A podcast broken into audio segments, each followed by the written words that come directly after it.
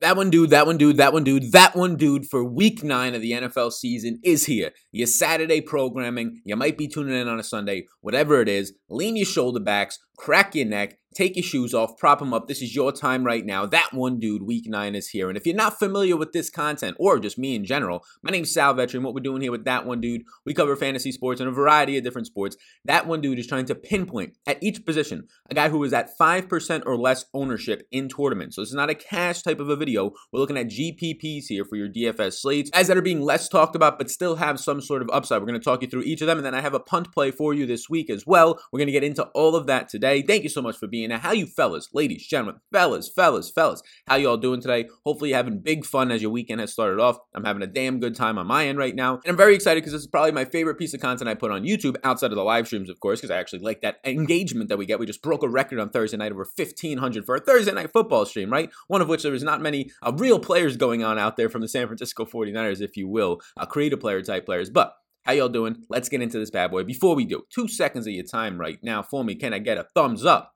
And I get a big old subscribe that pops up on the YouTube channel. If you're listening on the podcast, and I saw a lot of people did this, so I appreciate you all in advance. Or if you're watching on YouTube, leaving a review on the Apple Store or Stitcher, depending on your device. The Sal Vetri Show entered into a chance to win $50. Just leave a way for me to contact you. Those reviews really do help the podcast get seen by more people. I think we cracked the top 30 in the fantasy football charts, and that's honestly dominated the top end by like CBS and ESPN and all that stuff. So we can get close to those guys. If we can get close to those guys and maybe knock them off their perch up there, right? All these guys up there that have just been sitting and feasting off of their big companies. Little old me and my little boat, paddling myself aboard up this river. We're gonna get up there and we're gonna push them all off the cliff. They're gonna survive. They're gonna be okay. But we're gonna push them all off their number one spot. We're getting close to doing that. But in all honesty, thank you for being here. We're gonna get into this in a second after I announce the presenting sponsor of the show in SuperDraft. And SuperDraft loves us over here because we support them a ton. People are going over there, playing a ton, winning a ton too, which is great. And now they're becoming loyal players over there in SuperDraft. And SuperDraft is a ton of fun because it's a multiplier format. You don't have to worry about the salary caps over there, or really the big reason why I like it a lot. You don't have to worry about every single professional over there playing playing 150 lineups. You don't have to worry about, honestly, a lot of these contests full on filling. Like the main contest still doesn't fill a lot of the time on Superdraft. Superdraft is a place where if you want to just stop putting $10 and 20 and $30 into the Millie Maker to literally light it on fire and it just be something that's entertainment, but actually be entertained with the chance to win. We've had Kevin on Patreon go from a $100 buy in a couple of weeks, months ago, whatever it was, to now over $30,000 in winnings from winning the $25,000 Sunday contest to winning another $6,000 last week. We've had people knock down showdown slates. This past showdown slate, somebody won $850. And that's just people that reach out to me. These are all people that literally sign up. They go ahead, they use the promo code SAL, S A L. They get a 50% deposit match up to a $1,000 Rooskies, and they're literally winning right now. So be sure to check out Superdraft. Again, my name, promo code SAL, S A L, will get you a free money bonus up to a $1,000 Rooskies, and it will come in a slow drip format. So check it out. It's all linked up down below. If you want to actually get some profits, Superdraft is going to be the best place to do so out of all the sites that I've, I've actually seen and played, and just the community itself can speak to that probably in the comment section. So we're going to start off at the quarterback position, and if I'm going to give you advice on a quarterback, it also means from a GPP standpoint that we're automatically going to give you advice on the team stacks, but more importantly, the game stacks here,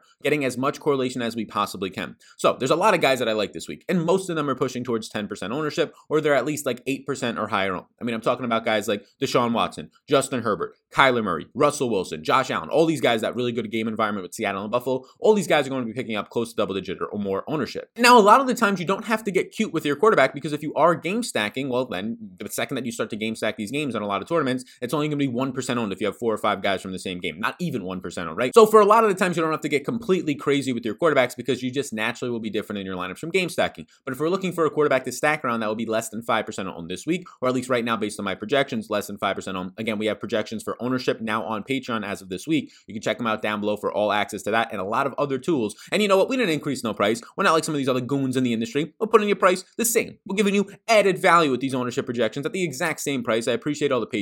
We just crossed 500. Welcome to the team. Welcome home. Welcome to the family. If you want to join Patreon, link down below, patreon.com backslash sal underscore vetri underscore. You're missing out if you're not over there. But the quarterback that I will be choosing today is going to be Matthew Ryan of the Atlanta Falcons. And now Matthew Ryan does have a questionable player in terms of Calvin Ridley right now, which could be a big issue for us if we're looking for maximum upside and at least our groups, our stacking options. But you still have some other players out there, like maybe the number two overall wide receiver right now, according to Pro Football Focus, the guy that so many people wanted to call Dust because he hurt his hamstring and he's over the age of 30, and apparently that just means that you're not good anymore. Number two overall, only behind Davante Adams right now through this time in the season is Julio Jones. But Matt Ryan at this point. So this is where I have him right now. I have him at less than 5% ownership. I currently have him for around 4% ownership on Patreon. And of course, I want to be stacking this up. This Denver defense is a fine overall defense, but it's not an elite defense in terms of what they're doing with their pressure rating. It's still going to be a decent spot. Matt Ryan's going to have a positive 26% pass blocking advantage as this Atlanta offensive line has actually been good this year.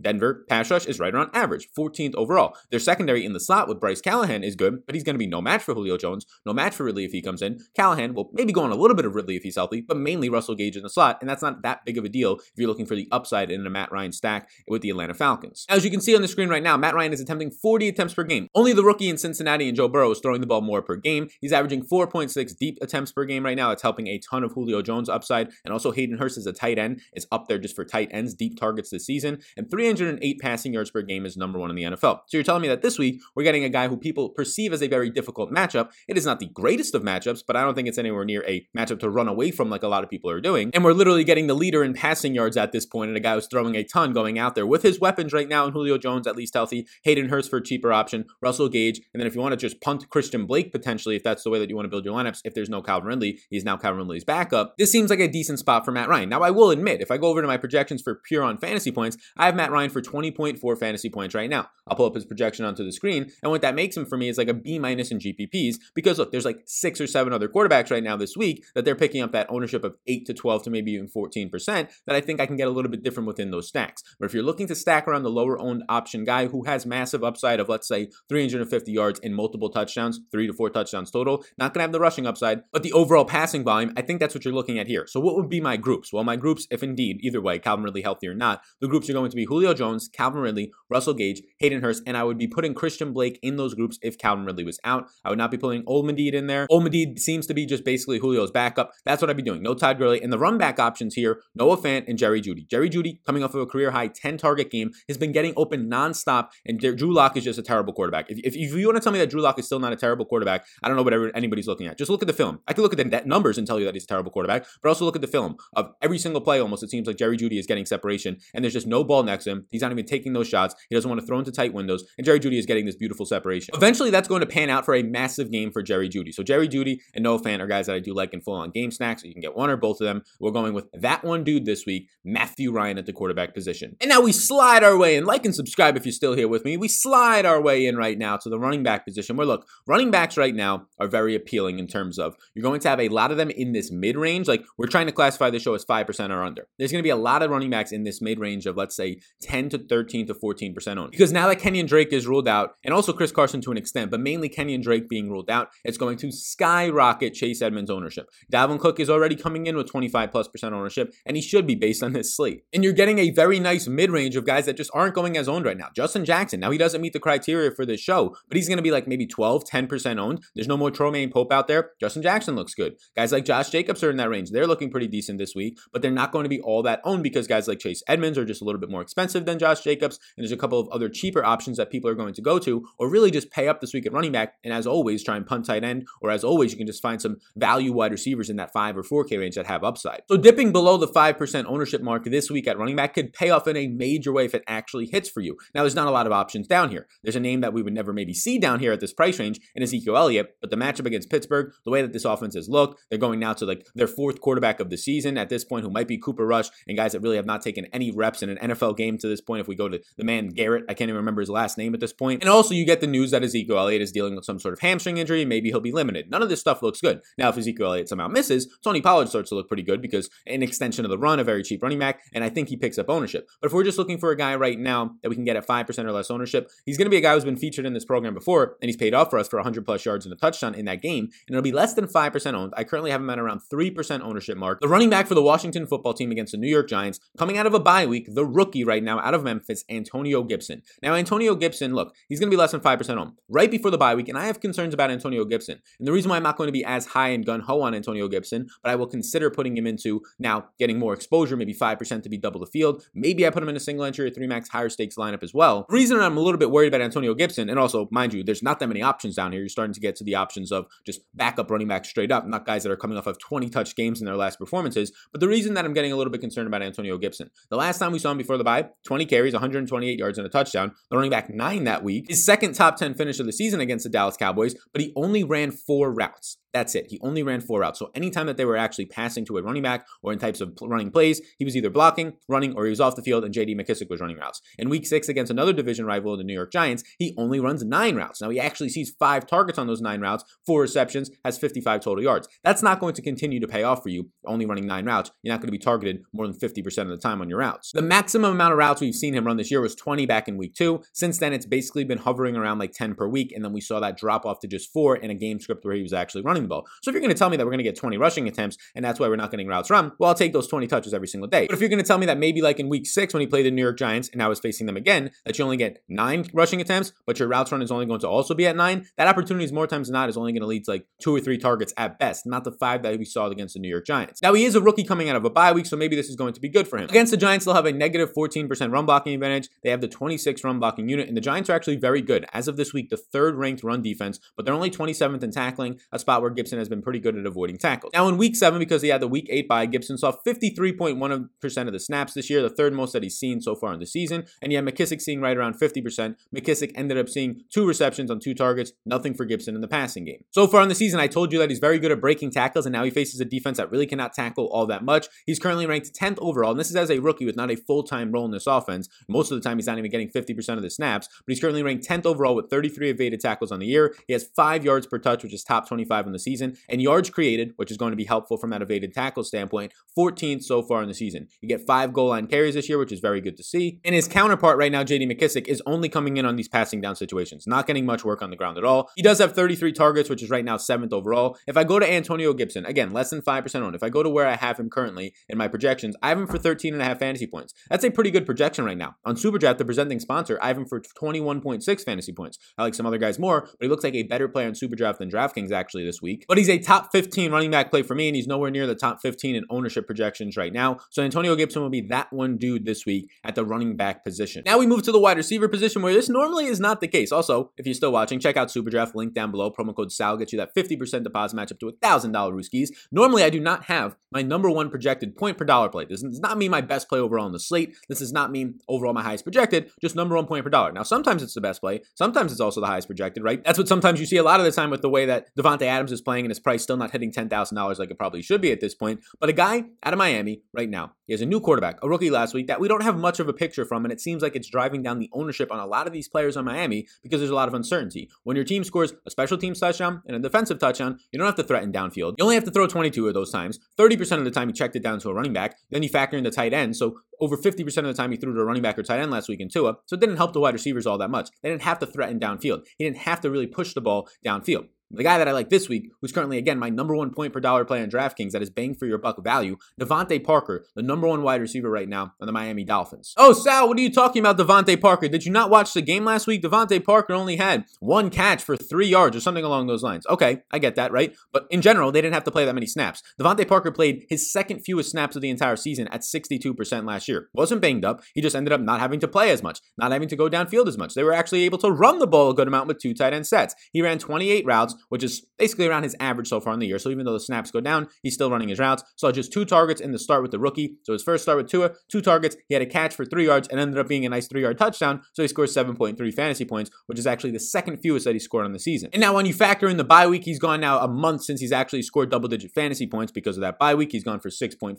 fantasy points, three catches, 35 yards. And again, the before mentioned one catch last week for a touchdown and three yards, 7.3 fantasy points. But I'm fine with this because look, they didn't have to throw the ball in week eight, then the bye week. In week six, he had Ryan Fitzpatrick, sure, different quarterback, so he gets his eight targets. I agree that there could be a changing of the guard. It could be the Preston Williams show, depending on what Tua likes out there. But if we're going to get this cheap of a price point on DeVante Parker, who continues to run high upside routes, who continues to perform like a elite number one wide receiver since the, basically the beginning of last year, and now he's only priced at $5,200 for GPPs where he's going to be 3% owned, it's different if DeVante Parker comes in 15% owned, and people are onto this, right? But he's been struggling, so recency bias is saying don't go there. Now, Dre Kirkpatrick was going to be his likely matchup, but Dre Kirkpatrick was just ruled out. Dre Kirkpatrick has been terrible on this this season. So now you're going to have to see a lot of probably Patrick Peterson this season, who I'm not all that worried about. I believe it's going to be a 10 to 15% positive matchup advantage for DeVante Parker against Patrick Peterson. And I don't think that it'll be a shadow matchup by any means, maybe 55, 65% of the time. Now, DeVante Parker is going to line up on the left side of the field 36% of the time, on the right side of the field 40% of the time, meaning that he actually does go into the slot a decent amount. He has a 19.2% target share in the season, but again, a new quarterback change is a little bit difficult to get there. So if we're just looking at in terms of contested catch rate, if Tua was to throw it up to him, number two in the NFL right now, Kenny Golladay type get talent in the contested catch department,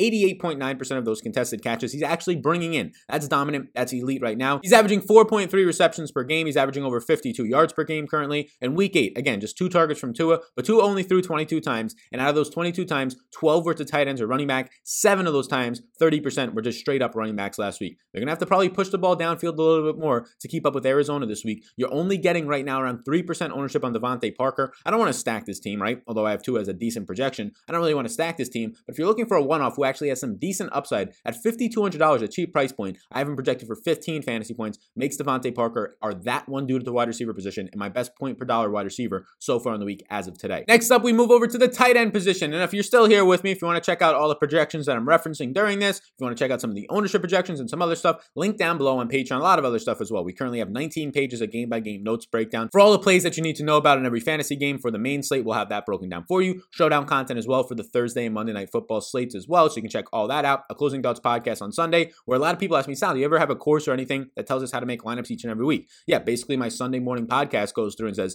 these are the rules that I like to set here. These are some of the rules that I think are pretty bad for GPPs this week because they're going to restrict or give you way too much access of this stack or this player. So whether you play one lineup in a GPP or 150, that type of show is going to help you. It's about a 35 to 45 minute podcast every morning. I go through my exposures. I go through what's going to tweak based on injury news. I go through some late swap stuff as well, sometimes ownership, all this type of stuff to build the proper GPP lineups and to be thinking game theory wise. You don't want to just be scoring the most fantasy points. Obviously, if your lineup has the most points, you win all the dollar rooskies. But that's not the goal when you're building your lineup because that's just a cash game lineup, right? That's an optimal build. That's not going to help you. You have to take advantage of weaknesses in your opponent's game. And this show is kind of based around that leverage, right? Finding low ownership guys. Sometimes it's leverage off of a price point. Sometimes it's leverage off of a chalky running back like a Dalvin Cook to get yourself some maybe Minnesota stacks. I'm not saying that's the optimal way to play this week, but that's the type of stuff that we're looking for when I go over the Sunday morning show. And last week, that leverage was just obvious as ever. Patrick Mahomes with a 35 implied total with wind everywhere else, and nobody wanted to own him in his Chief stacks. And bam, bam, bam, 40 points out of Patrick Mahomes, and every single wide receiver scores a touchdown. We're feeling good about ourselves. So we'll leave it at that. So let's now get into the tight end position where I thought this guy was actually going to be chalky. It makes sense that he's not because Darren Waller is still way too cheap. He's going to pick up ownership. Noah Fant is coming off of some nice target games and actually a seven reception game, a career high. And now Noah Fant is actually getting healthier. So it makes sense that he'll have some ownership as well. You're always going to have Travis Kelce with ownership. Hunter Henry continues to be too cheap. And although he's not producing, he'll continue to have ownership. But the guy currently who's a number four point per dollar play for me, I thought he might come in at like 10% ownership. He's currently, as I have it right now, coming in below 5% ownership. And that man's name is Evan Engram. And if the last night's game, Monday night last time out against the Tampa Bay Bucks, a good pass rush is any indication of the Giants offensive line, maybe, just maybe, it broke down in the fourth quarter. But for the first three and a half quarters or so, that offensive line was actually giving Daniel Jones protection. And what you ended up getting out of that was a five catch for 61 yard performance out of a man in Evan Engram. He also had an end around for like nine yards. He finishes with 12 fantasy points, the tight end seven on the week. In his last two games, he's had nine targets with a red zone look and 10 targets with three red zone looks last time out there. So 19 targets over the last two weeks is the most out of any span he's had this season over two weeks. And Daniel Jones actually having time to throw gives him a nice little matchup downfield as well. And he's able to get open as this slot wide receiver hybrid tight end that they label him as. He's played the fourth most snaps out of any tight end out of the slot with 149, and he's ran the third most routes. So he's very heavily used as a wide receiver in this offense. He's number one at his 96%, 96.3% of the times that Daniel Jones is dropping back. He's actually running a route when he's out there. He's not blocking at all. He's eighth in yards after the catch for the tight end position right now. He overall ranks fifth in target share of tight ends with 20.8%. So Sterling Shepard coming back, you would think knocks this down for Evan Engram, but it's actually helping him out to this extent to this point. But the bigger thing is that the offensive line has actually been decent, especially last game against a good team. You're going to need that again against a good pass rush in Washington this week as well. But Evan Engram right now, below 5% ownership, looks very good. I have him projected for 10 fantasy points on the dot. It makes him my fourth highest point per dollar play. He's not a guy that I'm probably going to stack up. Daniel Jones actually looks like a decent value quarterback. I just question the total upside of a stack there in a game stack. So he's more so a one off option for me if you wanted to get to Evan Engram. He's a nice low owned piece that I think has a decent potential to have a decent game. 19 targets the last two weeks. Sounds pretty good. Projected for 10 fantasy points. He's our that one dude at the tight end position, Evan Engram. And now we get to our punt of the week, which is just a guy that's probably going to be like 2% on this week. Doesn't have a ton of upside, but the whole point of this is to try and get you more salary elsewhere. Normally it's at the tight end position. We had a couple of punts of the week last week that were just dirt cheap at wide receiver. Darnell Mooney being the main one, and he ends up going off and it worked out pretty well if you ended up playing it. But now our punt of the week this week is going to be a man who maybe picks up 2 or 3% ownership. He's the only guy now right now that I actually consider a punt play because he has some sort of decent upside in his offense and a nice matchup against Buffalo. It's going to be Mr. Will Dissly. So Will Dissly at the tight end position, we would be punting this week if you were looking to punt the position. Will Dissly I've projected for six fantasy points at just $2,700. So that's pretty good. I mean, that ties him right now for like the fifth best point per dollar play in my projections at the tight end position. And if Will Dissly gets anywhere near the usage he got in another high shootout game against Arizona, it's going to look very good. Two weeks ago against Arizona, week seven, the very high shootout game that goes to overtime, he runs 34 routes. He sees two red zone targets, four overall targets. He finishes with 5.8 fantasy points. And then last week in week eight, he doesn't see anywhere near as much routes, just 12, which is the third highest he's seen on the season, though. And he actually goes out there and sees the second highest snap rate he's seen this year at 68%, the most he's seen since week two. He ends up seeing one target for just 2.7 fantasy points. So far this week, I haven't projected out for around an 18 to 20 routes run standpoint, around three targets, and around six fantasy points right now. He's a punt option. So even if he gets you zero points, we don't want that. But we've seen these cheap guys allow you to pay up at other spots, more expensive stacks, better running backs. So Will Dissly, again, two or 3% owned. He'd be the only guy I consider so far this week as a punt option. Not a lot of better options down there. Guys like Albert O for Denver, not running a lot of routes, just luck box his way into a touchdown last week with his former college quarterback uh, in Drew Lock. So thank you so much for tuning into that one, dude, for week nine. I hope you enjoyed yourself here. Those are some guys that this week, honestly, ownership, a lot of the guys in like that 10% range look pretty good this week. But if we're looking for guys that are 5% or below to give you some very good leverage at low ownership in a spot or two, or even a stack if you wanted to go with the Atlanta and Denver side, I do believe we hit on some very good options for you today. Before you go, hit the like button for me. The big old subscribe button pops up. I appreciate that a ton. This video is a ton of fun to make, and a lot of people are giving me some positive feedback, so we're going to continue to do so. Check out the presenting sponsor of the show, Superdraft. It's literally going to be your best chance at return on investment. Promo code SAL, S-A-L, my name will get you some deposit bonus benefits. If you want to look at all the ownership projections and rankings and a lot of other stuff that I was using during this video and referencing, you can get the full access to that link down below on Patreon. Patreon.com backslash Sal underscore Vetri underscore. You can find it linked down below. Thank you so much for tuning in, everybody. I will see you tomorrow on the live stream at 10 a.m. East Coast time. Set your notifications right now if you would want to on this video. The subscribe button, all those type of things will let you know. We'll go live for about an hour and a half to finish up shop on the week nine DFS slate. Thank you so much, and I'll see you in the next one.